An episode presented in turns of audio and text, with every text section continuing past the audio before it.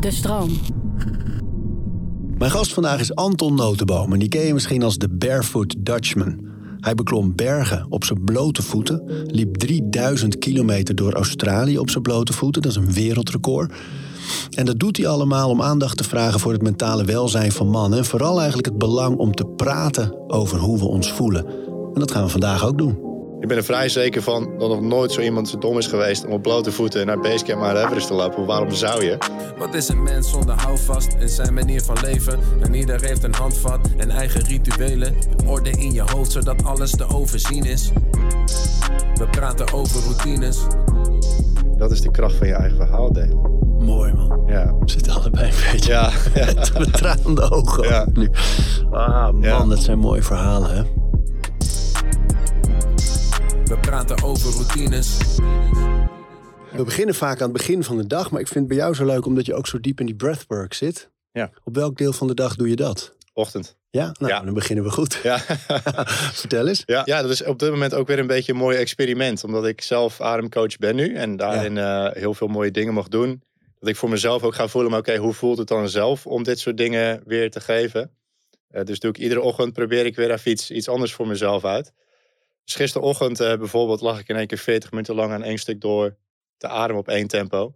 Ja, dat was al het diepste meditatie waar ik daarna ook echt ooit in terecht ben gekomen. Dus het werkt. Oh, wauw. Ja. En wat was het tempo? Hoe, doe je dat? Eh, ik, ja, ik noem het dan eigenlijk 100% in, 100% uit.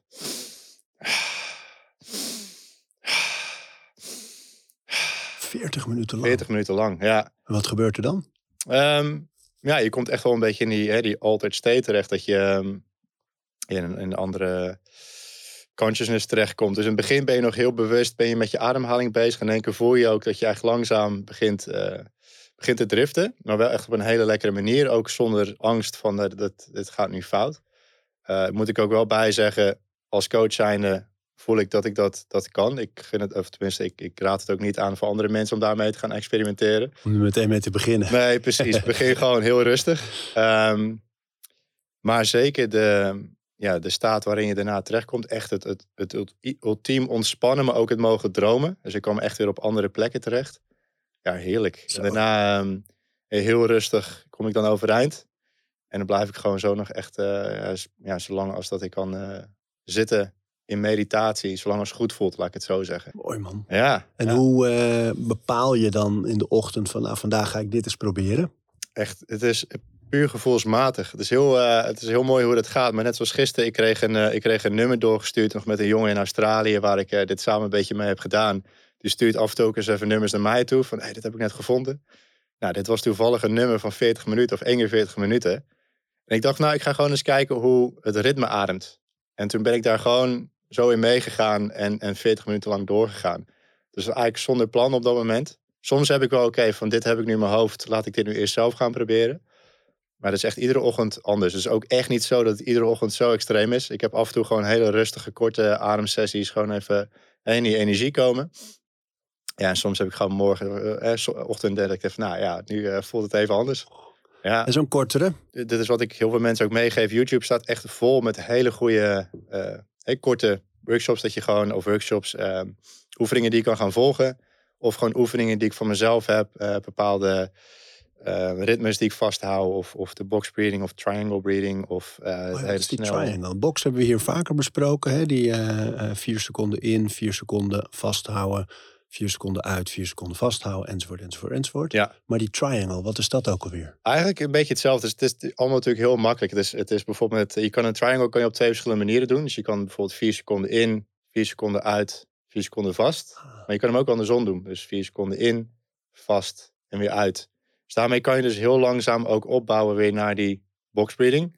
En die secondes ook weer steeds meer rekken. Dus je, dat je echt volsmatig gaat aanvoelen van... hé, hey, ik kan iets meer, iets langer vasthouden. En dan kan je het op die manier ook weer heel rustig afbouwen. En dat je gewoon weer heel rustig uitkomt bij vier in, vier uit, vijf in, vijf uit. Ik zeg altijd vijf in, vijf uit. Ehm, en dan altijd een beetje Ja, mee... tellen is sneller dan secondes natuurlijk. Ja, dat, ja, ja. dat is het idee. ja. Ja. Ja, maar ik heb de laatste tijd best wel veel dat ik, eh, ik gewoon, ik wil inspiratie opdoen. Ik wil van andere mensen zien en aanvoelen uh, hoe, dat, hoe dat bij hun gaat. Dus ik ben allemaal van die filmpjes aan het opzoeken van hey, hoe doen zij dat? Hoe voelt dat? Wat kan ik daar zelf van toepassen? Mooi. Ja, ja en bij wie kom je zo? Dan heb je Joe Dispenza, hij heeft er heel veel op YouTube. Hè? En uh, ja, er zijn zoveel goede mensen nu natuurlijk. Ja. En eigenlijk alle uh, grote zoals Sam Harris en zo, die hebben allemaal ook wel YouTube dingetjes. Ja. Wim Hof heeft zijn hele protocol erop staan. Ja, gewoon gratis te zien. Ja, ja ook heel goed. Dat is heel mooi om dat juist aan mensen mee te kunnen geven. Van hé, hey, maar dit staat hier ook allemaal. Staat er gewoon. Ga zelf aanvoelen wat voor jou goed voelt. Uh, niet dat één specifieke manier van ademwerk dat dat alleen maar bij jou past. Er zijn zoveel mogelijkheden. Ga gewoon aanvoelen wat, uh, wat goed voelt. En het mooiste daarvan is dus dat je zo'n groot platform hebt om uh, te gaan kijken wat bij jou past. Het is hetzelfde als het aangaan met, met een relatie of het aangaan van uh, als je een coach zoekt, dat, er moet gewoon een bepaalde connectie bij zitten. Dat het ook gewoon goed voelt om te doen. En dat is hetzelfde met, met ademwerk. Dat je daarin gewoon gaat zoeken, oké, wat, wat, waar, waar reageert mijn lichaam en geest het beste op? Tja, en ook dat je daardoor een beetje bijna gedwongen wordt om te voelen. Hè? Dat je, ik heb bijvoorbeeld best wel vaak, als ik dan een gebroken nacht achter de rug heb, door de, dat de kinderen wakker waren of wat dan ook. Laatst was volle maan, altijd heel gevoelig voor. Ja, ja. Jij kent Wolverine, dus ja. jij, jij, jij, weet het beter. maar, um, en dat ik, als ik dan een beetje zo wakker word en niet meteen voel van, hey, let's go, weet je, niet die, die, dat energieke voel, dan doe ik echt een energizer. Ja. Een beetje wat jij net beschreef, een vrij hoog tempo in en uit. In, Ja. neus, uit, mond, in, uit, neus, mond. En Ja. dan, dan is het echt beuken. Maar dan voel ik hem ook echt. En daarna denk ik ook, ja, oké, kom erop dan met die dag nu. Juist, ja. Maar ik heb ook dagen dat ik juist wakker word en meteen allerlei gedachten of stress of zorgen in mijn hoofd heb. En dan vind ik het lekker om eh, alleen maar te concentreren op lange uitadem. Gewoon echt kalm. Eigenlijk meteen aan het begin van de dag toch weer kalm worden en kalm beginnen. En wat ik de laatste tijd, dat hoorde ik James Nestor eh, van dat mooie boek eh, Breath. Breath. ehm, ergens vertellen in een podcast. De podcast was trouwens met Rangan Chatterjee, Hmm. een Britse huisarts. Eh, ik weet niet hoe de podcast heet, maar hij heet Rangan Chatterjee, dan vind je hem wel. Oké. Ehm, en die vertelde dat het leuk is om te kijken of je je ademhalingen in een minuut kunt tellen. Dus de meeste mensen zitten natuurlijk in stress vrij hoog. Ja. En zij, hij zegt, probeer maar eens gewoon een, een paar minuten lang vijf keer in, in die ene minuut in en uit te ademen. Dus gewoon rustig in, rustig uit. En dat, dat als je dat ja, vijf keer in een minuut, dat zou wetenschappelijk ook best wel een, eh, een goede tool zijn eigenlijk om eh, tegen stress Ja. en voor gezondheid. En eh, dus die doe ik ook wel eens de laatste tijd, sinds ik dat gehoord heb, dat ik daar in de ochtend meteen mee begin. Om eerst, dan laat, laat ik eerst gewoon een minuut lang, gewoon eens probeer ik te tellen eh, waar ik zit. En dat is toch wel vaak zeven dan of zo. Ja. En eh, om dan terug te brengen naar vijf of zelfs vier. Ja. is leuk ook. Maar ja. zeven is nog steeds heel goed hoor. Ja, Ja, ja, ja. Ja, Zeker als je dat eh, gedurende de dag vol kan houden op die manier. Dat is eigenlijk, weet je, waar je, waar je hoort te zitten volgens mij. Maar er zijn heel veel verschillende onderzoeken, er zijn heel veel verschillende getallen. Maar volgens mij zitten we gemiddeld nu als mens op 16 tot 20 keer per minuut. Dat we echt heel hoog in die ademhaling zitten. Maar we horen 6 tot 8 keer per minuut dus ongeveer te ademen. Ja, dat is het verschil. Waardoor dus mensen, hè, al heb je geen stress, creëer je stress. Heb je stress, gaat het echt skyrocket Zo. omdat we dus zo hoog in die, in die ademhaling zitten. En we horen dus eigenlijk wat jij doet in de ochtend, daar, daar horen we gedurende de dag op, op te zitten. Wat- is de reden dat jij het in de ochtend doet? Puur, het zit, het zit een beetje in mijn routine, maar ook wat je zegt, eh, het geeft mij energie. Dus je komt misschien eh, niet, niet altijd eh, iedere ochtend even fris uit bed. Het geeft je gewoon een bepaalde energie, maar tegelijkertijd ook een rust. Dus zelfs doe je het voor, voor de energie, je komt er ook gewoon met een bepaalde rust uit. En met die energie, met die rust kan je dan aan je dag beginnen. Het is gewoon geen betere manier om je lichaam te triggeren om dat er gedurende de dag vast te houden. En wat voor mij dan ook heel erg hielp in het verleden, is dat ik iedere keer kon terugkomen op hoe ik me dus in de ochtend toen heel even voelde. En was ik op werk en, en zat ik echt in hoge stress en, en noem maar op. Was het weer even dat, dat klikmomentje van, oh ja, kom er heel even terug bij waar je vanochtend was. Pas die ademhaling aan. Waar zit je ademhaling nu? En ga hem gewoon rustig opvangen weer naar, naar dat moment. En dat ga je dus steeds vaker doen, zodat je lichaam dus in een andere default terechtkomt. Hè? Dat, het, dat je lichaam steeds meer gaat overnemen van oké, maar dit is dus waar mijn lichaam, waar ik wil zitten. En niet waar ik mezelf continu heen push. Dus hoe meer ik dat in de ochtend deed, hoe meer ik daarop kon terug kon vallen gedurende de rest van de dag en de avond. En hoe meer mijn lichaam daarin zich begon aan te passen. En je zei, eh, eh, met mijn werk Vroeger had je het over. Eh, bedoel je dan het werk eh, echt als militair? in Afghanistan was je toen al met breathwork ook bezig? I wish. Ja. nee. Want even voor de goede orde. eh, je bent drie keer uitgezonden geweest naar Afghanistan. Je hebt een prachtig boek geschreven, The Barefoot Dutchman. Mhm. Eh, niet alleen over die spectaculaire reis op blote voeten. 3000 kilometer door Ja. Australië. Je bent ook bergen opgeklommen met je blote voeten. Ja. Maar dat is allemaal daarna geweest. Je bent eerst uitgezonden. Daarna, na die uitzendingen ehm, ben je gestopt. Ruim tien jaar militair. ja. Naar Australië gegaan. In de bouw gewerkt. Ja. Weer zo'n masculine omgeving. Mannen, mannen, mannen. Ehm, waar begon voor jou... Want ik wil straks uitgebreid echt ook even over Afghanistan. Want je, je beschrijft die situatie zo mooi. En, en wat je daaraan overhoudt vooral ook. Ja. En vervolgens hoe je daarmee omgaat. Ja. Eh, maar dat straks. Waar was voor jou het moment dat jij ontdekte... hey, maar breathwork, eh, mijn gezondheid... dat is belangrijk, ook mentaal vooral. Ja. Ja, hoe het eh, vaak gebeurt pas wanneer het eh, eigenlijk nou, niet te laat is, maar wanneer je rock bottom bent. Dus wanneer er echt geen uitweg meer is, dan ineens ga je jezelf voelen en openstellen voor wat er nog meer is buiten hetgeen wat je kent. En ja, wat ik ook in het boek zeg, als je voorheen naar me toe kwam met iets spiritueels of meditatie of yoga, dan had ik tegen jou gezegd, ren naar die boom, knuffel hem, hou hem stevig vast, laat hem niet meer los. Maar dat is niet mijn ding. Het was gewoon out of my comfort zone. Zeker hè, komende van defensie, werken in de bouw. Uh, bij mij kwam het gewoon echt om een pad toen ik echt, echt rock bottom was. Um, ik wat een... betekende dat bij jou? Rock bottom was dat ik echt na lange tijd um, echt geen uitweg meer zag. Uh, echt compleet leeg voelde. Ik was echt een, een leeg omhulsel van wie ik ooit was als persoon. Uh, ik, ik, woonde in een paradijs. Ik woonde in Sydney aan naast de stranden. En waar ik normaal gesproken de persoon was die andere mensen op attendeerde. Van kijk eens hoe mooi het leven is. Kijk eens hoe mooi het uitzicht is. Stranden, zonsopkomst, noem maar op. Voelde ik echt helemaal niks meer. En het, het leidde er uiteindelijk naar, naar een ja, flink aantal eh, maanden doelloos heen en weer lopen. Uh, dat ik boven op een klif stond. En ik, ik ging juist naar die klif toe om te voelen. Omdat ik, ik was zo gefrustreerd dat ik echt niks meer kon voelen. En ik wist normaal gesproken, ging ik daarheen voor, voor een mooi uitzicht. Ik, ik wou het gewoon weer voelen, maar ik, ik stond daar weer. En ik voelde wederom gewoon helemaal niks. En in één keer keek ik dus naar beneden.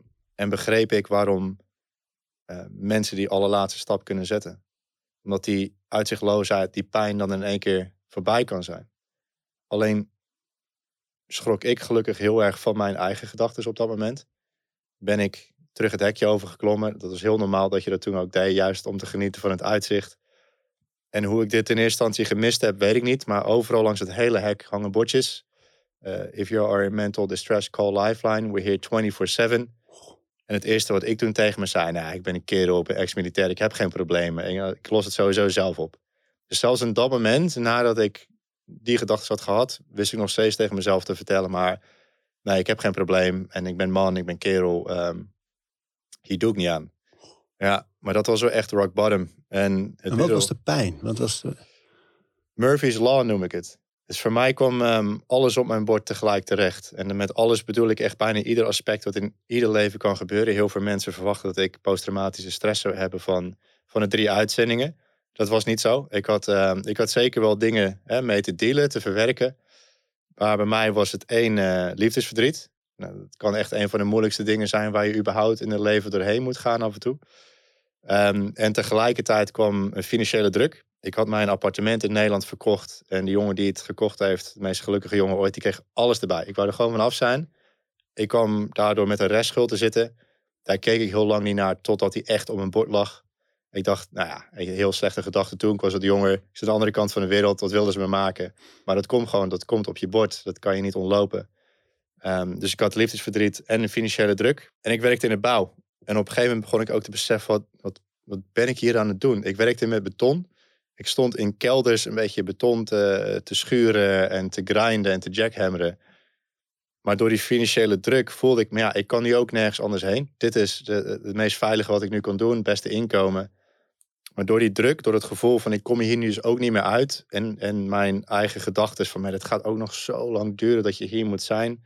Begon ik paniekaanvallen te krijgen. Dus dat ik zo in mijn hoofd zat, dat mijn lichaam daarop begon te reageren. Dus echt paniek begon te creëren in mijn lichaam. Um, en in één keer stond ik op de bouwplaat en, en barst ik in tranen uit, uh, hyperventileren, nou ja, huilen als kerel op een bouwplaat. Uh, zei ik op dat moment, ja, maar dat, dat kan toch helemaal niet, dus weglopen. Ehm, nou, op den duur waren de paniekaanvallen dusdanig ernstig dat ik echt voelde alsof je het een hartaanval krijgt. Dus ik, ik kon dus niet meer naar werk. Uh, wonende in een van de duurste steden ter wereld, Sydney. Niet werken, geen inkomsten, betekent ik, ik kon geen leven meer veroorloven daar. Dus ik was toen uh, 31, niet dat leeftijd ertoe doet, maar op dat moment voelde dat wel echt even zo. Kwam ik terug in een hostel en deelde ik mijn kamer met uh, vijf uh, 19 en 20-jarigen, dacht ik dat het was. Die volle bak in het leven stonden en ik lag daar in mijn stapelbedje. En ik gleed heel snel in een depressie. En als klap op de vuurpijl kwam daarbij dat ik er toen echt achter kwam. Ik ben mijn eigen identiteit verloren. Ik weet niet meer wie ik ben. Ik weet niet meer wat ik aan het doen ben, wat ik wil. Dus tien jaar lang was ik soldaat.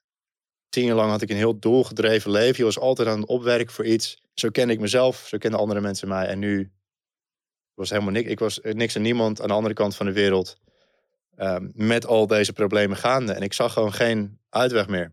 Ja, en dan ga je dus hè, alleen, ik, ik ging mezelf distancieren van mensen, want ik wou niet die gitzwarte wolk zijn in de aanwezigheid van anderen. Maar ja, ik voelde ook heel erg, andere mensen vonden het ook echt niet meer tof als ik aanwezig was. Ik was gewoon, ik, ik was gewoon depressief. Dus ik, ik, ik kon aanwezig zijn op een feestje met 30 personen, maar gewoon stilletjes in een hoekje zitten en me eigenlijk nog eenzamer voelen met mensen om me heen dan dat ik echt alleen was. Dus dan ging ik maar gewoon weer lopen, ging maar weer weg. Dat zorgde er wel voor dat ik echt alleen nog maar met mijn eigen negatieve zelfpraat overbleef. Ja, en, en we zijn ten alle tijden onze ergste criticus. Dus al gaat iets goed, dan weten we altijd nog dingen te vinden wat beter kan. Als jij in die downward spiral zit, dan wordt het alleen maar erger en erger en erger. En uh, jouw lichaam weet ook niet het verschil tussen de werkelijkheid en wat jij jezelf vertelt. Dus je lichaam gaat zich ook zo voelen. Ja, dat, dat ging heel snel. Dus ik, ik, ik kon alleen maar tegen mezelf zeggen: wat een loser ben je. Je zit hier vast, je komt hier nooit meer uit. Wat een sukkel ben je hoe heb je dit zo hè, voor jezelf kunnen verpesten? Um, en zo druk ik er nog zachtjes uit. Dat, dat wordt alleen maar erger en erger. En als je nou ook niet meer voelt, als je nou ook alles ziet waarvan je eigenlijk zou van moeten genieten. Ik zei, ik ben echt een heel reislustig persoon. Ik ben juist van alle hè, avonturen en dingen opzoeken, nieuwe mensen ontmoeten. En nu kon ik daar echt in niks kon ik meer um, dat, dat goede gevoel aan overhouden. Alleen maar, het begon alleen maar averechts te werken. Dus ja, dat was uh, dat Murphy's Law. Het, was echt, het komt dan niet in eenvoud. Echt alles kwam in één keer tegelijk. Hoe lang was die periode? In totaal heeft het twee jaar geduurd. Zo. Ja, twee jaar. Dat ik echt iedere dag snoeihard heb gewerkt om eruit te komen, laat ik het zo zeggen. Dus ik, um, ik denk dat het drie kwart jaar heeft geduurd. Misschien bijna een jaar voordat ik hulp zocht. En met hulp zoeken kwam het echt zo op mijn pad. Ik had toen nog een hele goede vriendin over. Die ken ik toevallig uh, uit Goes. je, kent, je, kent, het. Ik was er gisteren nog. Juist, het was weer zonnig. het, is, het is een mooi plekje. Het is ja, een mooi man. plekje. Um, ja, die woonde ook in Sydney. Een hele goede vriendin. Uh, een van de weinigen die ik nog zag en sprak. En die zag dus op dat moment een, een, een mental health en spiritueel coach. En die zei toen tegen mij van kom nou gewoon eens een keer mee. En, en ga met haar praten. En toen dacht ik, nou weet je wat, weet je, ik heb niks anders om aan vast te houden. Ik ga wel gewoon mee en ik zie wat er gebeurt. En ik ging er ook heen. Ik zei tegen haar, ik heb geen geld. Ik kom hier één keer. Ik kom niet meer terug. Geef me iets om aan vast te houden. En, en dit is hoe ik ervoor sta. Klaar. Nou ja, wat ik net ook zei. Je moet het geluk hebben dat je ook met het aangaan van, hè, van coaches... dat je daar een bepaalde connectie mee hebt. Ik had meteen een jackpot. Um, ik, had, ik voelde me gewoon echt meteen heel goed bij haar. Maar ook hoe zij met mij communiceerde. Hoe zij het gesprek met mezelf liet veranderen. Maar zij gaf me ook meteen twee dingen mee en dat waren de twee eerste lichtpuntjes aan het einde van die lange donkere tunnel. Dat was een boek, uh, Mindfulness Finding Peace in a Frantic World. Echt een heel goed boek. En het is eigenlijk echt de basis van mindfulness. Wat voor mij gewoon ervoor zorgt dat ik mijn eigen gedachten dus gewoon in één keer van een ander perspectief begon te zien. En al was het soms maar een minuut. Of uh, dat je eh, zo'n oefening dat je op zo'n rozijntje moet kauwen. En dat je moet gaan echt alle sensaties moet gaan, gaan proeven. En, en ja, het is, is heel gek. En toen ik het las, ja, dat ga ik toch helemaal niet doen. Waar slaat het op? Maar dan doe je het toch. Ja. En dan ga je toch merken, oké, het doet iets met me. Ja, maar dat is bijzonder. Hè? Ik was laatst op een retreat. En daar, daar was het eten helemaal afgemeten ook. Dus er waren ehm, meerdere eetmomenten op een dag, buiten de maaltijden ook. Maar die, die snacks noemden ze dat dan. Die werden zo afgemeten. Dan had ik bijvoorbeeld uh, drie druiven, ja. twee blauwe bessen en een walnoot. Of een, uh, een gepofte kastanje, drie blauwe bessen en een uh, vijg bijvoorbeeld. Ja. Maar omdat het zo weinig was en zo specifiek, pak je inderdaad echt die ene bes. Die ene bes breng je naar je mond. En die ene bes, daar kauw je op. En Ja. die proef je. En je bent hyperfocus op, op wat je eet dan. Ja. Maar dat is natuurlijk ook met zo'n die rozijnoefening. Ja, Ken ik Ja. vanuit de psychologie of de sociologie. Wat zo, psychiatrie. psy- Hoe ja, zullen we het eens noemen? ja, ja. ja. Maar dat je eh, je focus verlegt op wat, wat hoor je, wat voel je, wat proef je, wat gebeurt er. Ja, ja, en dan dat je dus daarna in één keer door hebt van... oké, ik heb dus nu al deze positieve ervaringen gehad... en ik heb dus nu net een paar seconden niet aan mijn eigen storm gedacht. Mooi. Ja. En dat is, dat is dan even die klik die je dan maakt van... oké, wow, dit was een paar seconden. En die paar seconden worden een paar minuten. En die paar minuten wordt er een halve dag. Ehm, Ja, fantastisch. Ja. Dan ben je en weg uit die sombere gedachten even. Dat je voelt dus, hè, dat kan dus. Ja. En je bent helemaal nu. Ja. Eh, want dat kan niet anders. ja, Even. ja. Dat, is, ja, dat is mooi, man. Ja, het was, het was geweldig. En het is echt een heel lang proces. Het was ook echt niet zo dat dat dan in één keer hè, Nee. de oplossing was en dat alles in één keer beter was. Eh, ik zei, ze gaf ook een app mee, Headspace, die veel mensen wel kennen. Ja, Andy. Ja, ja, Inmiddels hebben ze meer stemmen, maar ik ben dol op Andy. Ja, ik ook. Een beetje nasale. ja, Wat een autoriteit inmiddels. ja, ja. Maar het- wederom ook zoiets. Het is zo'n stem die je dan aanspreekt, waardoor je dus beter in zo'n meditatie komt. Nee, ik had nog nooit een meditatie gedaan. En ik zat op dat moment, eh, zat ik ook in Darwin. Het is echt een, een stad in het noorden van Australië. Echt, eh, ja, hoe moet je dit zeggen? Echt een beetje zo'n eh, redneck. En dat is een beetje een woord dat hier in Australië is boken, maar het is best wel, best wel rauw. Ik vond het heel mooi, maar voor hè, korte tijd. En toen, toen liep ik mijn hostel uit en ehm, nam ik het moment om een plekje te gaan zoeken om dus rustig een meditatie te doen. Dus ik had al dat ik bewust nu naar een mooie plekje ging lopen ook, om ehm, een meditatie te doen. Ja, dat was alweer zo'n moment van, hé, hey, maar dit, dit doe ik nu wel. Volgens mij geniet ik nu van het feit dat ik aan het water zit, waar ik voorheen niks voelde. Heb ik nu even vijf minuten gehad van, hé, hey, dit, dit voelde weer beter. Dus dat waren die eerste twee dingetjes die, die dat in gang hebben gezet. En toen dacht ik, oké, als, als deze twee dingen er zijn, dan is er nog meer. Dus ik ben toen, ja, ik had geen geld om, om meer coaching te krijgen. Dus ik ben gewoon zelf op onderzoek uitgegaan. Ik ben meer boeken gaan lezen, meer podcasts gaan luisteren, eh, YouTube-filmpjes gaan kijken. Eh, eigenlijk een beetje dat hele riedeltje. Ik ben, ik ben, ik ben gewoon zelf op onderzoek gegaan van, oké, wat, wat is er nog meer? En het allerbelangrijkste, hoe cliché het ook klinkt, maar ik ben echt gaan praten. Ik liep toen, ehm, ik liep toen iedere dag, liep ik heen en weer, langs Manly Beach. Ehm dus een stukje van eh 2,5 kilometer. En dan liep ik 6, 7, 8, 9 uur per dag. Liep ik dat gewoon heen en weer. In het begin. Gewoon om maar weg te zijn. Want ik kon niet in het hostel zijn. Ik kwam de muren om me af. Ik kon niet op werk zijn. Dan kreeg ik paniekaanvallen. Dus het enige wat mij resteerde was dus gewoon heen en weer lopen. Gewoon, gewoon maar buiten zijn. Ja, dat, ik zeg, dat deed ik echt uren aan één dag. En weken en maanden aan één stuk door. Dus je komt ook continu dezelfde mensen tegen. En die vroegen dan, eh hey, how's it going? Yeah, not too bad, mate. Ja, op een gegeven moment ga je dat gesprek veranderen. In één keer voelde ik van, hey, nee, weet je wat? Nee, het gaat niet goed. En toen vertelde ik wat er met mij aan de hand was. En dat opende meteen een heel ander gesprek. En toen kwam ik erachter, hey, met alle mensen waarmee ik nu praat, is een, die hebben allemaal een achtergrondverhaal.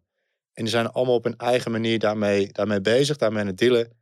Ik sta hier niet alleen in. Ik ben niet alleen. Het is niet alleen de, de Anton Show en eh, jij bent de enige die in een storm zit. Nee, iedereen die jij hier ziet lopen, hoe gelukkig ze er ook uitzien, die kunnen allemaal of hebben allemaal een achtergrondverhaal. En daar put ik toen best wel veel kracht uit van oké, ondanks dat ik alleen liep, liep ik niet meer alleen.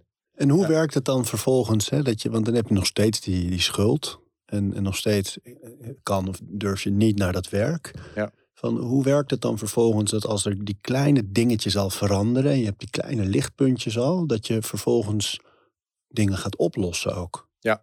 De, naar de kern gaat eigenlijk van waar het probleem ontstond. Het, het, grappige is het echt naar de kern, of ja, het grappige eigenlijk was op dat moment niet zo heel grappig, maar naar de kern gaan van waar het allemaal vandaan komt, dat duurde echt nog veel langer. Omdat ik nu heel erg aan de oppervlakte bezig was van hé, hey, maar dit, dit voelt me kortstondig weer even beter. Dus ik bleef heel lang ook aan die oppervlakte, ehm, omdat dat me gewoon continu eigenlijk die dopamine hits gaf. Van oké, ik ben weer even gelukkig. Dat echt het diepere werk, echt naar binnen gaan, kwam eigenlijk pas nadat ik eh, ook naar eh, Nepal was geweest toen begon ik meer te ontdekken, oké, je kan dus nog dieper. Dat, daar wist ik toen op dat moment gewoon nog helemaal niet van af. Dat- Maar je wijst nu op het boek, hè, want dat hebben we hier op tafel liggen. eh, mooi vormgegeven door Pankra. yes. Ehm, Nepal, laten we gewoon alles af gaan, af gaan pellen even. Ja, het zijn ja. schitterende avonturen. En, en het boek is zeer aan te bevelen als je nu hoort. En we kunnen natuurlijk niet in zoveel detail als in het boek alles Nee, vertellen. nee. Maar wel, dus dan komt er dus een beslissing al. Je bent in Australië, daar woon je al, eh, al zes jaar zo'n beetje. En dan beslis je naar Nepal te gaan. Ja. Waarom? Ja, het was een samenkomst van eigenlijk verschillende factoren die in mijn leven gaande waren. Dus ik, ik had al heel veel gereisd. En ook Afghanistan, dat waren allemaal momenten waardoor ik me heel erg realiseerde hoe gelukkig ik mezelf mag prijzen dat ik ben opgegroeid in een land als Nederland. Gewoon een veilig land, comfortabel land. Eh, ik zeg altijd, wij zijn die gelukkige 2% op de wereld die zo mogen leven. Alleen als je hier in Nederland blijft, besef je gewoon vaak niet hoe goed je het eigenlijk hebt. Totdat je dus naar andere culturen gaat, naar andere landen gaat, andere continenten gaat. En ik voelde altijd daardoor een, soort van. Uh, ik wil, als ik ooit een keer de kans krijg om iets terug te doen voor mensen die het minder goed hebben dan ik, dan, dan wil ik dat gewoon een keer doen. Uh, en dan niet zeg maar um, gewoon geld overmaken, heel goed, maar echt iets zelf doen. En ik kwam net uit dat mentale hoofdstuk, waar ik twee jaar lang doorheen ben gegaan. En ik kwam mezelf heel erg trakteren op het werk wat ik had gedaan. Ik voelde me gewoon goed. Ik voelde me beter dan ooit tevoren ik wist nu meer over mezelf dan ooit tevoren door al die dingen die ik toen uh, al had gedaan. Dus ik kwam mezelf tracteren. En reizen was voor mij dus echt altijd degene wat mij het beste deed voelen. Nou, oké, ik ga op reis. En ik wou altijd al de Himalayas zien, de hoogste berg ter wereld zien. Dat, dat was gewoon een bucketlist dingetje. Voor mij was de beslissing heel snel genomen. Ik ga, ik ga naar Nepal. En dan ga ik geld inzamelen voor de mensen die daar wonen. Want ze hadden natuurlijk in 2015 die aardbeving, maar sowieso die afgelegen dorpjes in de Himalaya's, die, die uh, kunnen gewoon heel veel aandacht gebruiken. Toen dacht ik, en toen was er nog, nog één laatste ingrediënt. Uh, door Defensie was ik me heel erg bewust van, oké, maar ondanks waar ik net doorheen ben gegaan, mijn lichaam en geest kunnen zoveel meer aan dan dat ik mezelf doe geloven. In films ziet het er altijd een beetje uit alsof het gewoon, er wordt maar doelloos tegen je geschreeuwd. Je moet een beetje door de modder heen banjeren en uh, niet eten, niet slapen. Maar dat is wel met de achterliggende gedachte dat jij voor jezelf gaat voelen van hoe, hoe vermoeid je ook bent, hoe hongerig je ook bent, hoe afgepaagd je ook bent, je hebt nog steeds zoveel kracht over om een missie uit te voeren of een alfa hè, daar uit te komen. Het is mooi dat je dat zegt, hè? want ik, ik heb, er zijn tegenwoordig natuurlijk mensen zoals Di Carter en, en Sander Aarts, die ook op jouw boek genoemd worden. Ja. En die ook in deze hoek zitten een beetje, hè? Om, om eigenlijk die kennis die daar wordt opgedaan in die trainingen en zo te vertalen naar het dagelijks leven voor iedereen. Hoe ga je om met stress, met leiderschap, met doelbewust en doelgericht leven, maar ook met omgaan met tegenslagen. Ja. Um, op een hele mooie manier. Ik denk ook dat die programma's die nu op televisie zijn, natuurlijk is het entertainment, maar het laat wel iets meer zien van, ja, joh, mentaal zou je veel eerder afhaken. Je kan Ja. veel meer dan je ooit gedacht had. Ja. De grens ligt altijd ergens anders. Ja. Dat is mooi. Kun jij een voorbeeld geven? Dankzij Squarespace kunnen we je deze aflevering van Over Routines aanbieden. Het is een veelzijdig platform dat je helpt om je eigen website te bouwen. Of je nou je producten of diensten wilt verkopen of je kunst wilt delen met de wereld. Hier een paar handige functies van het platform. Met de verschillende ontwerpmogelijkheden kan je eenvoudig een website maken die past bij jouw stijl en behoeften. Je hebt geen technische kennis nodig om je website te beheren of om te herschikken of inhoud toe te voegen. Ook kan je met Squarespace allerlei services koppelen aan je website, zoals je social media of e-mailmarketing en betaalsystemen. Zo kan je de mogelijkheden van je website nog veel verder uitbreiden. Je kan het nu uitproberen door de gratis proefperiode via squarespace.com/overroutines. En ben je klaar om je website te lanceren? Gebruik dan de code OVERROUTINES, dan krijg je 10% korting op je eerste aankoop van een website of domein. Even voordat we verder gaan waar je nu bent, van, van de situatie in Afghanistan, dat je dit ook voelde, hoe belangrijk dan zo'n training en voorbereiding, het mentale deel ook is. Ja. Voor Afghanistan zou ik even goed moeten graven. De, daar hebben we best wel fysiek gezien niet echt. Nou ja, het was zwaar, het was hitte, met namelijk die wij ook hadden bijvoorbeeld. Dus dan heb je die volle, volle bepakking.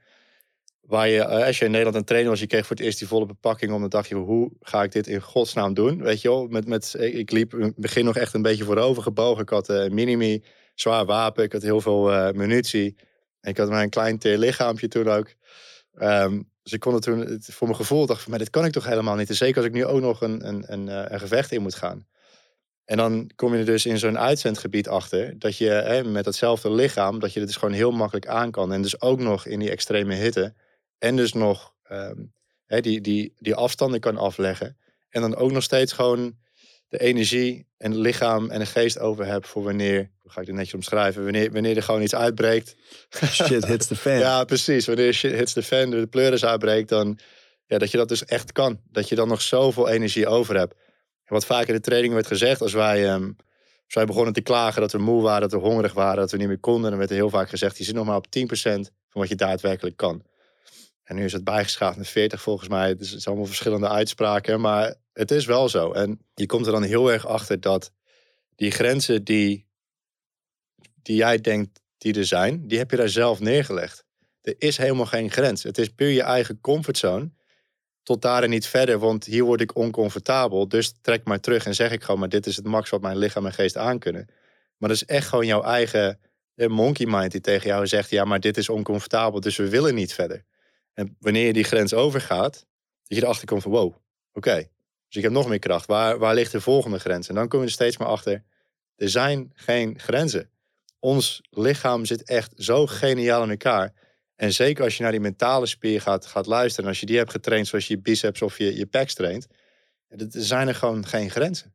Dan kan je gewoon gaan waar je wilt. En tuurlijk zijn er een soort van eh, grenzen aan, aan het menselijk lichaam. In de zin van ja, je kan niet... Uh, in je onderbroek naar het topje van Mount Everest. Hè? Wim Hof had het bijna gedaan, maar die had ook wel weer schoenen aan, bijvoorbeeld. Ehm, maar zeg maar in het dagelijks leven kruipen wij veel te vaak terug in ons comfortabele bubbeltje, omdat iets oncomfortabel aanvoelt. En dan geven wij tegen onszelf aan, oké, maar dit is mijn grens. Maar dat was dus het derde ingrediënt eigenlijk in jouw hele pakket, waardoor je dacht, ik ga naar Nepal. Wat, wat ging je doen? Want nou komt die. Ja. Rapapa, rapapa. nou, in eerste instantie dacht ik nog, oké, ik, ga, ik ga naar Basecamp van Mount Everest. Dat is een fysieke en mentale uitdaging. Daarmee kan ik dus geld inzamelen voor de mensen die ook daar wonen. Ehm, en ik ga op reis. Win, win, win. Alleen toen dacht ik vrij snel van, nou ja, oké, okay, Basecamp Mount Everest, ja, het is een fysieke en mentale uitdaging, maar het is niet out of the ordinary. Het is, hè, mensen boeken een reis, die doen het. Niet iedereen haalt het. Het is gewoon moeilijk. Maar het is niet, niet heel bijzonder. En als jij aandacht wil genereren voor een bepaald probleem en geld wil inzamelen, dan zou je echt met iets heel geks moeten komen. Zeker deze dagen. Dus er wordt al zoveel gedaan. En ik liep op dat moment heel veel op mijn blote voeten. Want het is gewoon een beetje de cultuur. Het was toen nog niet eens dat ik het echt deed met het uh, idee van dat het, mijn lichaam daar ook reageert. Nee, het was omdat ik in Australië langs het strand woonde. En ik gewoon heel veel heen en weer liep uh, langs de promenade op het strand. En dan ging ik maar even naar de supermarkt. Nou ja, dan duur trek je gewoon geen schoenen meer aan. En op een van die dagen liep ik terug. En in één keer realiseer ik me... Nou, ik ben er vrij zeker van dat nog nooit zo iemand zo dom is geweest om op blote voeten naar Basecamp Mount Everest te lopen. Waarom zou je? Het is super oncomfortabel. En toen ik zei oncomfortabel tegen mezelf, was dat meteen dat, dat lightbulb momentje. En dat is het. Dat ga ik doen. Ik ga als eerste persoon ooit naar Basecamp Mount Everest op blote voeten. Het is out of the ordinary. Dus het gaat de aandacht trekken. Ik kan me fysiek en mentaal nog meer challengen. Zodat ik dat zelf kan voelen. Maar dus ook andere mensen kan laten zien van... Maar ik ben gewoon nog steeds Anton uit Goes. Ik ben niet bijzonder in, in, hè, in andere zin. Jij kan dit ook. Jij hebt ook deze kracht. Maar bevriezen je voeten niet gewoon? Nee, nou ja, ik heb ook wel, ik heb wel slim nagedacht over de tijd dat ik ging. Dus ik heb gewacht tot het einde van het seizoen, van het klimseizoen. Dus um, die man van 14 Peaks, ja. um, die was net op de top. En toen kwam ik aan op de berg. En toen was het hè, die foto van die file ook naar de berg toe. Het was echt een bijzonder slecht jaar. Er waren volgens mij toen 14 mensen overleden op de top. Toen heb ik gedacht, nou, ik, wacht, ik wacht hier even tot die chaos voorbij is. Daarmee liepen hè, de temperaturen ook langzaam een beetje op aan het einde van het seizoen. Dus ik ging lopen toen de temperaturen nou voor de lagere regio iets beter waren. Het was nog steeds koud toen ik um, hier landde op Lukla Airport. Dat is dan bekend als het gevaarlijkste vliegveld ter wereld. Omdat het gewoon heel klein is. Het loopt heel stel die berg af. Dat is zo echt een avontuur op zichzelf. En ik weet dat, die, uh, dat, dat deurtje open ging. En ik met mijn blote kak in die, uh, in die opening stond. En er kwam zo'n zo'n windvlaag naar binnen. Ik dacht, wow, shit, ik ben volgens mij helemaal vergeten wat kou betekent. Wat ben ik hier in godsnaam aan het doen? Ja, die kwam uit Australië. Ja, precies. Oh. Ja, ja, ja, ik had er heel lang geen winter meer gehad. En in Nederland had ik ook door het reizen heel veel winters overgeslagen. En in één keer sta je daar met je, met je blote voeten. Je voeten waren natuurlijk wel, hadden lekkere eeltlagen eronder van altijd lopen in Australië. Nee. Nee? Nee, dat, dat gaat dus, dat, dat, tussen bij mij duurt het echt heel lang. Ik, uh, ik dacht eigenlijk ook van, nou, mijn, mijn voeten zijn nu zo sterk, dit, dit, dit, moet gewoon makkelijk kunnen. Mijn voeten waren wel sterk, maar het ging niet makkelijk. nee. Want vertel eens, waar liep je tegenaan? Nou, in het begin, de lagere regio was nog was best prima. Dan heb je gewoon goede wandelpaden. En dat is een beetje een combinatie tussen, uh, tussen af en toe wat rotsen, maar heel veel gewoon grond, gewoon modder. En heel veel uh, uh, ezel, paarden en, en jaks, die hebben ze daar gewoon stront. En in het begin loop je daar nog omheen, dan denk je dat is vies. Maar ja, als je daar continu overheen gaat lopen, dan ben je twee keer zo lang onderweg. Op een gegeven moment loop je er gewoon doorheen en dan voel je op de best wel lekker aan je voeten eigenlijk. en dat was je dan gewoon weer af in de rivier. Um, dat was nog best prima. Dan waren de temperaturen over het algemeen nog best oké. Maar ja, hoe hoger je komt, hoe meer dat uh, die, die omgeving verandert. Dus je krijgt ijlere lucht. Je krijgt minder vegetatie, de bomen verdwijnen. Dat wordt langzaam wordt het dus rots. En rots wordt langzaam rots en ijs. Nou, dan, uh, je kent het gevoel als je, um, als je met Lego hebt gespeeld... of een van je kinderen heeft met Lego gespeeld... dan ligt dat ene blokje ligt in de woonkamer. En zonder dat je door hebt, stap je daar met je volle gewicht stap je erop.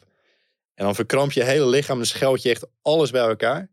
Ja, er ging echt heel regelmatig gewoon van allerlei Nederlandse vloekwoorden door die hele bergketen heen. Want ik had, ja, ik, ik droeg mijn eigen bepakking. Ik had geen Sherpa, geen, geen guide. En dan, dus dan loop je dus even hè, bergafwaarts en dan stap je volle bak op zo'n zo'n steentje. Ja, en dat gebeurde echt vaak. Maar dat was, dat was gewoon nog enigszins oké. Je, je, stoot af en toe je kleine teen tegen, uh, tegen een rots. Ja, op een gegeven moment kom je dus echt in die, in die hoge ijle lucht terecht. En je lichaam is dus daadwerkelijk langzaam aan het afsterven. Doordat het minder zuurstof krijgt. Uh, dus je moet heel erg oppassen voor altitude sickness. Dat kan echt in één keer acuut opkomen. En dan moet je ook heel snel de berg af. Ja, want dat kan gewoon echt dodelijk zijn. Ja, als je dat niet op tijd behandelt, dan, dan ja, sterf je. Um, en het, het, het bizarre is ook, je kan erop trainen. Maar als jouw lichaam erop reageert, reageert je lichaam gewoon. En dan kan je nog zo getraind zijn. Maar dan moet je gewoon die berg af. Um, maar ik deed gewoon heel rustig aan. Je, je eetlust wordt daardoor, die vermindert daardoor. Je slaapt minder goed. Um, dus je moet gewoon heel erg opletten dat je echt zo goed mogelijk blijft eten. Zo goed mogelijk blijft drinken.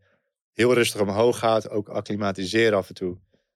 Ja, op een gegeven moment kom je dus wel op die hoogte terecht dat het echt gewoon koud is en ijs en, en rots. Dat was even andere koek. En het was ook echt, nou ja, laten we zeggen, de laatste dag, de laatste drie dagen was het echt ijs en rots. Ik had uh, nou, van Defensie wel geleerd hoe je zelf kon checken op frostbite en dat soort dingen. Maar dat ging eigenlijk gewoon best wel goed. Wat betreft viel het dus ook nog wel mee. En die laatste dag was het echt hard op vloeken met iedere stap die ik zette. Want je voeten zijn dus dan zo gevoelig van, van continu op stenen en op rot staan. In de schuringen, zeg maar. En uh, ja, dus ook de kou. Hè? Als, je, als je heel koud bent en je stoot je dan ergens tegenaan, dat doet echt pijn. Ja, wie vroeger gevoetbald heeft en wel eens op zo'n ochtend dat het zo net onder nul is. Ja. Het gras is een beetje wit nog van het ijs. En dan, en dan zo'n bal langs je oor. Ja. Of bovenop je bovenbeen. Ja, precies dat. Oh. Ja, ja, ja. Ja, dat gevoel. En dat was echt de, de hele laatste dag. Maar het mooie daarvan was... Um, er was echt geen cel in mijn lichaam die eraan dacht om het niet te doen. Ik was er zo gefocust op. Ik, ik doe dit, ja, ik doe dit voor mezelf. Maar ik doe het nu ook voor iemand anders. En de mensen die je dan onderweg tegenkomt, ondanks dat ze je niet kennen, maar ze hebben wel over die gekke Hollander gehoord met zijn met zelfschepen die uh, de berg op komt gelopen. Wat voor maat heb je? 45. Ja, ja. keurige maat. ja, toch? Ja. Ja, ze vallen, ze vallen redelijk op. Maar voelde dat ook een beetje alsof je nog die depressie en die donkere periode daar echt één op één aan het in de bek kijken en overwinnen was? Aan het overwinnen was, met name. Dus um, ik had daar echt weer momentjes van ultiem geluk. Ondanks dat ik helemaal naar de ratten ging. Waardoor? Ik ben hier doorheen gegaan, dus letterlijk door een dal heen gegaan. En ik sta nu boven op een berg in de hoogste bergketen ter wereld. En ik doe dit nog op mijn blote voeten ook. Kijk eens hoeveel kracht je hebt. Kijk eens, kijk eens wat je jezelf, hè, waar je jezelf doorheen hebt geloodst en wat je nu mag doen. Um, en er waren echt van die momentjes. Ik, het mooie van het einde van het seizoen was dat het ook helemaal niet meer druk was op de berg. Sommige dorpen waren al gesloten. Dat ik echt momentjes had met mezelf. Dat ik gewoon even een 360 uh, deed. Even om mezelf heen spinde. En echt hardop als een kindje aan het lachen was van wow gast. Dit heb jij, dit heb jij voor jezelf gecreëerd. Kijk eens wat je nu doet. Het is zo bizar om dat dan te voelen. En dan ook die bergen zeg maar, zo om je heen te zien. Die frisse lucht. En de kracht die je dan weer voelt in je lichaam. Van, hè, daarvoor liep ik gewoon echt als een zoutzak bij. Dat, dat gebeurt gewoon. En nu gewoon weer vol kracht stond ik boven op die berg. Ja. Mooi man. Ja, bizar. Ja. ja, en, En, en na zo'n tocht, hè, die voeten, wat, wat doe je om daarvan te herstellen? Het lichaam. Ik, ik ja. hoefde echt niks te doen. Het deed gewoon pijn, klaar. Dat was een soort van, ja, toen nog niet eens echt een bewuste acceptatie, maar het was gewoon onderdeel van, van, van die wandeling. Hoe zagen ze eruit? ja, op deze wandeling zaten ze echt best wel vol met wondjes en echt heel veel kleine sneetjes. Want je staat dus continu op van die best wel scherpe rotsen. Ehm, dus ik moest wel goed opletten op disinfecteren, zeker als je continu dus in de poep staat. Ehm, dus daar was ik wel veel mee bezig, echt continu schoonhouden. Maar ik wou ook niks op mijn voeten hebben. Ik wou niks aan, aan verbandjes of, of wat dan ook.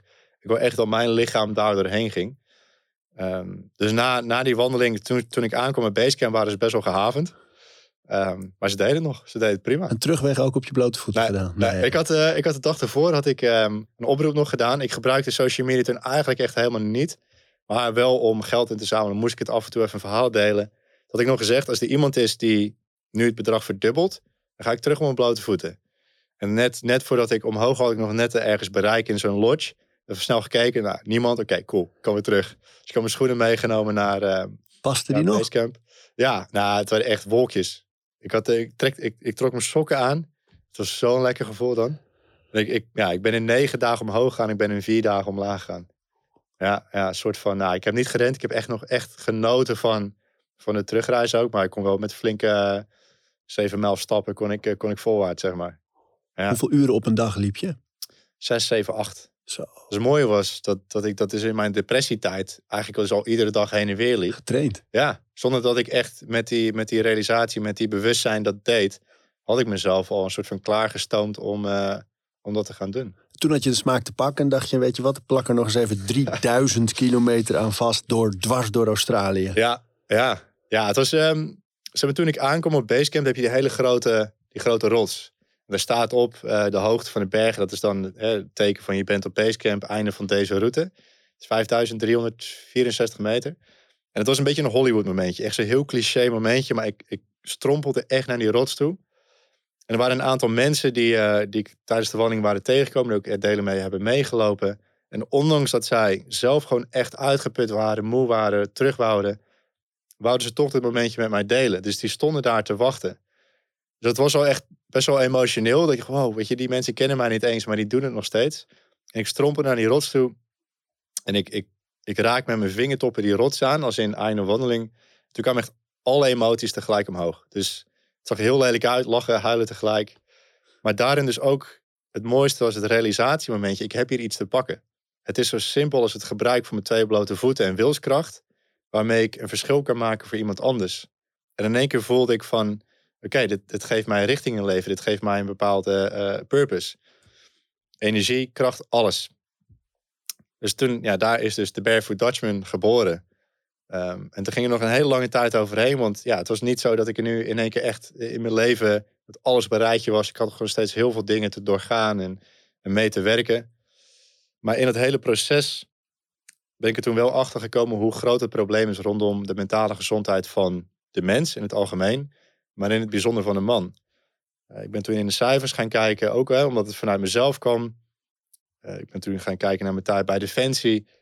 Je, je maakt dingen mee die hopelijk een normaal mens in een heel leven nooit zal hè, meemaken of zien. Eh, stressniveaus die hopelijk eh, iemand anders nooit hoeft mee te maken. En nog steeds kom je terug en het is, je praat er niet over. Je lacht erover, je maakt een grap over.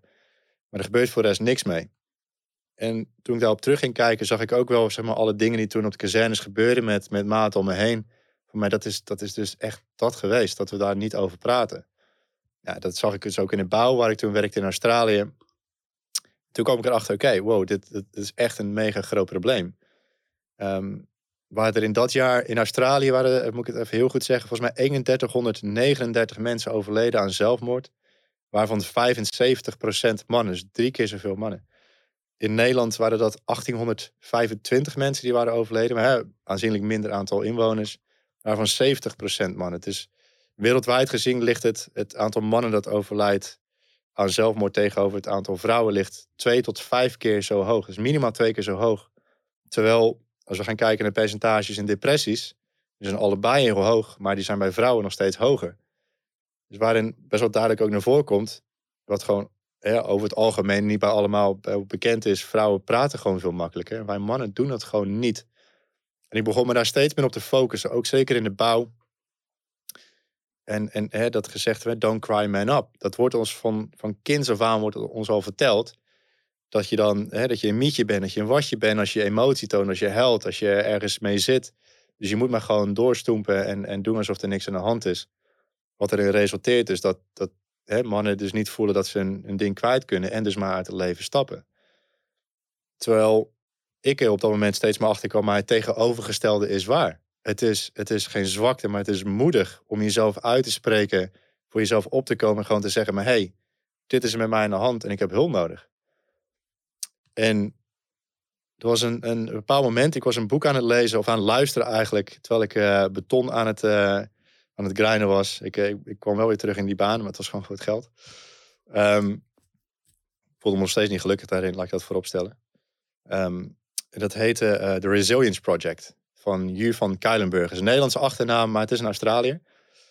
Um, en er kwam een bepaald momentje naar voren dat hij bij, uh, als spreker bij de Sydney Roosters was. En de Sydney Roosters is, uh, rugby is gewoon heel groot in Australië. Echt de nationale sport. En de Sydney Roosters is echt wel een van de beste teams. En hij stond in de lift en de spelers hadden niet door dat, dat hij de spreker was. Maar die, ah, hier heb ik helemaal geen zin in. Moet ik weer een slap verhaal gaan luisteren en ik wil gewoon naar huis. En ja, toen zag ze dat hij kon spreken. Toen zag je ineens al die gezichten veranderen. En hij zag één kerel, die zat achterin met zijn hoodie op. Keek alleen naar beneden. Die heeft hem eigenlijk de hele, hè, de hele sessie niet aangekeken. En na het einde van het gesprek kwam iedereen naar hem toe.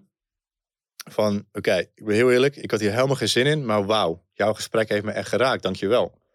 En die spelen met die hoodie op, die, die liep hem gewoon voorbij. Die zei niks, die liep gewoon zo weg. En toen dacht hij nog bij zichzelf. Niet iedereen hoeft mijn verhaal goed te vinden. Weet je, dat is oké. En een jaar later, toen gaf hij een speech in Melbourne. En toen zag hij op de voorste rij zag hij die, die man zitten met een oudere vrouw naast hem. En na die speech kwam hij naar hem toe en zei: Ik weet niet of je me nog herkent, maar een jaar geleden was je bij ons aan het speechen. Ik zat uh, bij de Sydney Roosters. En ik wil heel graag dat mijn moeder jou ontmoeten, want ik wil dat je weet dat je die dag mijn leven hebt gered. Hij ging, had al de sleutel geregeld van het vakantiehuis van zijn ouders in Cronulla, in het zuiden van Sydney, om daar een einde te maken aan zijn leven. Maar doordat hij zijn verhaal deelde op dat moment, heeft dat zijn mind veranderd. Fantastisch. En dus voor verandering gezorgd. En toen, ik stond echt, ik stond met zo'n brok in mijn keel. Van wow, maar dit, dit, dit moet gewoon veel vaker gebeuren. En dat is dus de kracht van het delen van je eigen verhaal. Toen dacht ik, oké, bij Defensie heb ik geleerd, goed voorbeeld doet goed volgen. Lead by example. Als je wil dat je mannen je volgen, zet eerst het goede voorbeeld zelf. Ik, ik heb nu mijn tijd bij Defensie, Afghanistan. Ik werk hier in de bouw. Ik heb Nepal net gehad met die twee blote voeten. Ik moet dat, ik moet dat gebruiken. Ik moet een, een platform gaan creëren waarop ik kan delen wat ik heb geleerd, mijn eigen tools. En daar kunnen mensen van pakken wat ze willen. Wat werkt, wat werkt, wat niet werkt. Up, over je schouder en uh, niet meer naar, uh, geen energie meer aan verspillen. En waar ik mezelf kwetsbaar kan opstellen. En dus kan laten zien dat ook als kerel vanuit Defensie, vanuit de bouw, die, die dingen heeft gedaan. Dat gewoon heel normaal is om gewoon te delen van hé, hey, maar ik zat er toen helemaal niet goed in. Sterker nog, ik zit er nu ook niet goed in. En dit is wat ik daaraan doe. En, en laten we erover praten. En laten we dat dus, dat oude perspectief, dat oude beeld gaan veranderen. Dat woordje veranderen. Het is geen zwakte, maar het is moedig. Goed, dan moet ik wel met een toffe verhaal komen dan op mijn blote kakken naar Basecamp van Mount Everest. Ehm, en ik was natuurlijk op dat moment in Australië. Het probleem is echt mega groot in Australië. Toen dacht ik, oké, ik ga die twee blote voeten gebruiken. Ik ga langs de oostkust van Australië lopen. Dat is het dichtstbevolkte gebied van Australië. Daarmee kom ik door iedere stad, dorp, gehucht, uh, community. Waardoor ik dus hè, verhalen kan delen, maar ook verhalen kan aanhoren. En daarmee kan ik dus een platform creëren en die aandacht genereren voor het probleem wat we hebben. En dus ook hopelijk met, met een uitweg komen, met een oplossing komen. En dat, uh, dat is een, um, een nieuw wereldrecord gelopen op, uh, op blote voeten lopen. 3019 kilometer. Officieel wereldrecord. Ja, ja, ja. ja en het leuke was dat je mobiliseerde. Want sommige foto's ook, die, heb je ook zo uh, aan de, aan, op de omslag van je boek aan de binnenkant het oogt een beetje zoals ken je die scène nog uit uh, Forrest Gump. Dat hij zo gaat rennen en dat allemaal mensen mee gaan rennen en zo. En dat heb jij ook een beetje. Dat mensen stukken meeliepen en dat je allerlei ontmoetingen had met bijzondere mensen. Hugh Jackman op een gegeven moment op Skype. En, uh, ja. Ja, dat was natuurlijk een beetje eh, de hele intentie ervan. Echt één grote walk and talk. Dus ik, ik loop daar en kom naar me toe. Kom, kom verhalen delen, kom luisteren wat je, wat je waar, hè, waar je maar behoefte aan hebt. Wat raakt hij in die verhalen? Dat was wel echt heavy. En ik, ik merk nu dat ik daarvan nog echt heel veel zelf moet loslaten en verwerken. Dat begint nu steeds meer omhoog te komen. Want ik heb, um, uiteindelijk heb ik 163 dagen gelopen. Um, vijf en een halve maand. 163 dagen lang heb ik verhalen gehoord van mensen die of echt aan het einde zitten, echt, echt geen uitweg meer voelen, of heel veel mensen die dus net een, een zoon of een broer of een vader of een oom of een, of een, of een opa zijn verloren. Die kregen echt hele heftige verhalen te horen. Ook hele mooie verhalen, hele positieve dingen. Maar dat, ja, dat gaat je zeker niet in de koude kleren zitten. Dat draag je echt met je mee. Wat doe je nu om dat uh, laat, ja, los te laten? Is dat het woord? Ja, los te schudden, noem ik het een beetje. Um, nou ja, voor mij persoonlijk helpt het ademwerk gewoon heel erg. Dus ik kan nu met een bepaalde um, bewustzijn, een bepaalde intentie, kan ik mijn, mijn ademwerk daarop focussen. Van oké, maar ik wil heel graag die, voelen, die gevoelens voelen. Zodat ik het los kan schudden, dat ik het uit mijn systeem kan krijgen. En niet dat het altijd zo werkt. Maar toevallig met die laatste van de 40 minuten kwam ik daar. En kon ik, hè, kwamen de emoties omhoog. Heb ik gewoon tranen gelaten. En voelde ik daarna wel een soort van verlichting daardoor. Van oké, dus weer een stukje is eruit gekomen. En die tranen, hè, um, zijn die dan over een specifiek verhaal of een specifiek persoon? Of is dat iets anders? Uh, nee, dit was nu al gewoon echt in het, in het algemeen wat ik met me meedraag. Van, eigenlijk van, het, van de hele afgelopen anderhalf jaar, denk ik. Gewoon hoe intens het is geweest, ook na die wandeling. Uh, maar er zijn zeker wel een aantal verhalen uh, die ik ook ja, in het boek heb vernoemd. Die echt, echt zijn blijven hangen. Kun je er één, één delen? Ja, zeker. Ja. dus is één verhaal die eigenlijk alles omschrijft wat ik, wat ik ja, een beetje probeer te, te bereiken met, met wat ik doe. Dat is het verhaal van Peter. Um, Peter, die had ik al ontmoet uh, de week voordat ik aan de wandeling begon. Toen, uh, ik had toen nog een vriendin. En um, we gingen nog even samen op vakantie naar de Whitsunday Islands. Het is echt, ja, google het. En het is paradijs. Het is ongelooflijk. En dan hadden we voor drie dagen hadden we daar een boot. Dan, dan ben je daar met een groep mensen op en dan ga je overal uh, snorkelen, duiken. En daar waren Peter en Linda. Peter en Linda waren op, uh, op honeymoon. Echt zo mooi om naar te kijken. Die waren zo zielsgelukkig met elkaar. Um, dus zo ken ik ze ook. En toen zeiden ze ook van ja, ik, dus het verhaal kwam naar boven. Wij wonen langs de route. Als je er bent, laat ons weten. Dan, dan, hè, dan zorgen dat je bij ons kan slapen. Noem maar op. Dus ik kwam daar aan. En ja, geweldig. Ze hadden zo'n hele luxe caravan. Ik heb nog nooit zoiets gezien. En die hadden ze vier nachten op rij hadden ze die op hè, verschillende plekken neergezet. Dan vroegen ze van oké, waar denk je ongeveer te gaan eindigen? Dan zet hem daar neer. Ja, helemaal volgeladen met eten en drinken. En echt het meest comfortabele matras. Want ik sliep ja, merendeel gewoon in mijn tentje. Langs de kant van de snelweg. Dit, dit was echt heaven. En op een van de dagen vroeg Peter van... Hey, vind je het goed als ik een dag op mijn blote voeten met je meeloop? Ik zei, nou ja, tuurlijk. Dat is de hele bedoeling van de wandeling. En top dat je het op je blote voeten gaat doen. En na vijf kilometer had hij echt, echt al pijn, maar hij heeft, hij heeft het echt tot het einde gehaald. We hebben toen 18 kilometer gelopen, dacht ik. 18 kilometer. Dus ja. hij ongetraind heeft. Ongetraind, ja. Dat heeft hij gevoeld. Hoor. Hij kon ook echt een paar dagen niet op werk komen daarna. Maar hij heeft het gedaan. Ja, het was eigenlijk de eerste paar uur was een beetje koetjes en kalfjes. Gewoon ook over die reis gepraat en, en gewoon uh, hoe, hoe, mijn wandeling ging. En toen kwam hij uit bij een brug. Dat was bij de stad Gladstone. En dat was een hele ja, een grote brug, een hele brede rivier. En toen stopte hij en toen zei hij dus nog een andere reden dat ik eigenlijk best wel graag met je mee wil lopen. Ik wil heel graag mijn verhaal met je delen. Um, en terwijl hij dat zei, kwamen dus de emoties bij hem echt meteen omhoog. En zijn stem sloeg over. Ik kon meteen zien, oké, dit, dit is even andere energie nu. En toen zei hij nog niet zo heel lang geleden, ging ik hier bij deze brug een einde maken aan mijn leven. Hij ging door, uh, door een hele extreme scheiding heen. En hij, ja, hij voelde het gewoon niks meer. Dus het, voor hem de enige oplossing was, um, was dit leven verlaten. En het was een eh, hele stiepe embankment, een uh, oever. Daar had hij zijn auto op geparkeerd. En um, ja, hij wou zijn handrem eraf halen om de rivier in te rijden. En die rivier die zakte meteen tot een hele diepe bodem. En dan zou hij gewoon zo verdwijnen. En net voordat hij de handrem eraf haalde, belde hij nog één keer zijn zoon. I love you. En zijn zoon die van, van niks afwist, die reageerde me, ja, I love you too, dad. Maar voor het eerst een hele lange tijd hoorde hij de woorden, I love you. Een gevoel wat hij al heel lang niet meer voelde, dat iemand om hem gaf. En dat zorgde er gewoon heel kortstondig even voor, oké, wow, wacht, volgens mij, volgens mij heb ik wel een reden om te leven. Dat is het eerste gedeelte van, van het verhaal, maar ik wil even heel duidelijk naar voren halen. Zo belangrijk, belangrijk kunnen woorden zijn. Zo simpel kan het zijn. En we zitten zo vaak op ons telefoon. Wat ik heel vaak meegeef aan mensen is: pak die telefoon eens op en pak eens 10 seconden van je tijd om door je contactenlijst heen te gaan en naar een random persoon die je misschien al heel lang niet gesproken hebt, gewoon eens een berichtje te sturen. Ik denk aan je, ik hou van je. Ik kan misschien heel oncomfortabel zijn om te zeggen. Ehm, hoe gaat het met je? Je weet niet wat, waar de persoon aan de andere kant van die lijn mee aan het dealen is. Het kan daadwerkelijk het verschil betekenen tussen leven en dood. Het kan sowieso een heel mooi gesprek openen, die je misschien al heel lang niet hebt gehad. Maar je kan er op dat moment dus ook echt voor, hè, voor iemand zijn die op dat moment gewoon heel diep zit. En dat op dit moment was het gewoon echt de woorden I love you. I love you too. Um, dat er voor hem zorgt dat hij meteen iemand opbelde van... hey, hier sta ik nu, dit is wat ik ga doen, je moet me nu komen halen, ik heb hulp nodig. Hij is toen het gevecht aangegaan. Hij koos ervoor om voor zijn leven te vechten. Absoluut geen makkelijk proces. Maar zoals het leven ten alle tijden vol kan zitten met verrassingen. Zelfs als je echt in het diepste dalen zit, kan een positieve wending echt om de hoek staan. Liep in één keer de liefde van zijn leven, liep zo zijn kantoor in. Hè, waar hij uit de scheiding kwam en liefde absoluut niet top of his mind was, stond ze daar in één keer op zijn kantoor.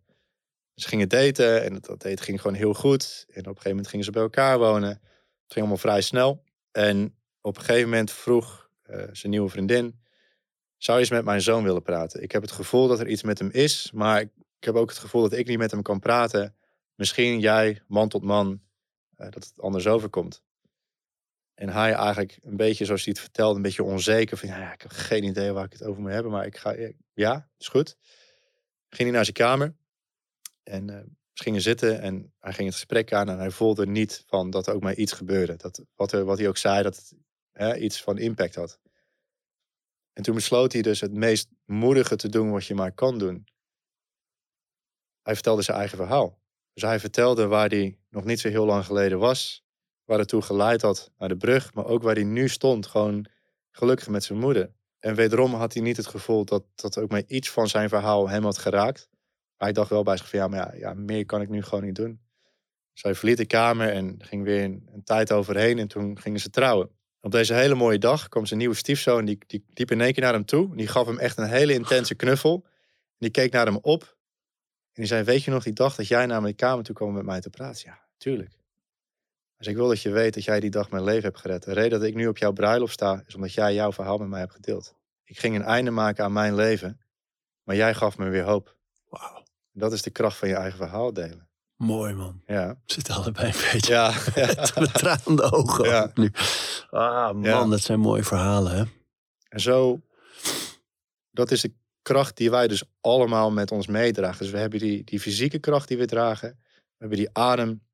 Maar we hebben dus ook daadwerkelijk... Hè, vroeger, dus ik, ik, volgens mij heel veel mensen... wouden altijd een soort van superheld zijn. Weet je, dat zagen we op tv. En ik kon Superman zijn, ik kon eh, Wonder Woman zijn.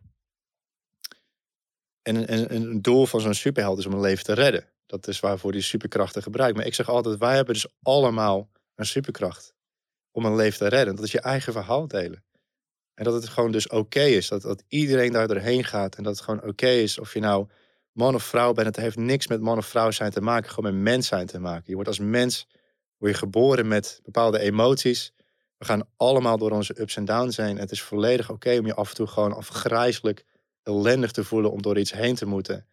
En dat je daarvoor hulp kan vragen. En stel nou hè, dat je nu zit te luisteren en denkt... ja, maar ik heb niet misschien dat gevoel gehad dat ik uit het leven wilde stappen.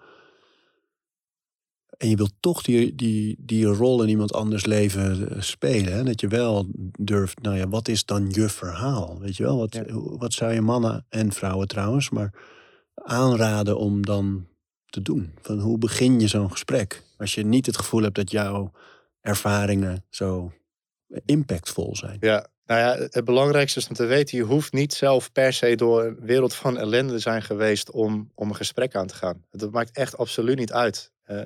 We zijn allemaal geen, geen coaches of, of goeroes of, of, of wat dan ook. Zijn gewoon mensen. En vanuit het mens zijn mogen we gewoon met die intentie het gesprek aangaan. Door gewoon simpel te vragen, hey, gaat het? Is het oké? Eh, het is me opgevallen dat je misschien eh, iets minder in je vel zit. Of dat je iets anders gedraagt. Dan mag je ook echt gewoon zo benoemen. Hè, dan, daarmee Ja, geef dus je ook het gaat aan. er dan bijna meer over dat je gewoon echte interesse toont, echte aandacht, dat je echt iemand Ja. ziet En dat erkent in plaats van dat het nou zo nodig moet zijn, zoals die prachtige voorbeelden die je geeft, dat iemand ook dat heeft meegemaakt. Dat hoeft dus niet altijd. Absoluut niet. Ik heb met mijn broer eh, gehad, die eh, verslaafd en daardoor ook somberte. En eh, ook verschillende eh, pogingen gedaan om uit het leven te stappen. En, ehm, en ook wel eens eh, nou, na zo'n moment daar gekomen dat hoe die dat wilde doen nog daar zichtbaar was. Maar, maar dat er ook een grote vuilniszak lag met alle schuldeisers, de enveloppen. De, weet je, ah, echt, echt gewoon een vuilniszak vol.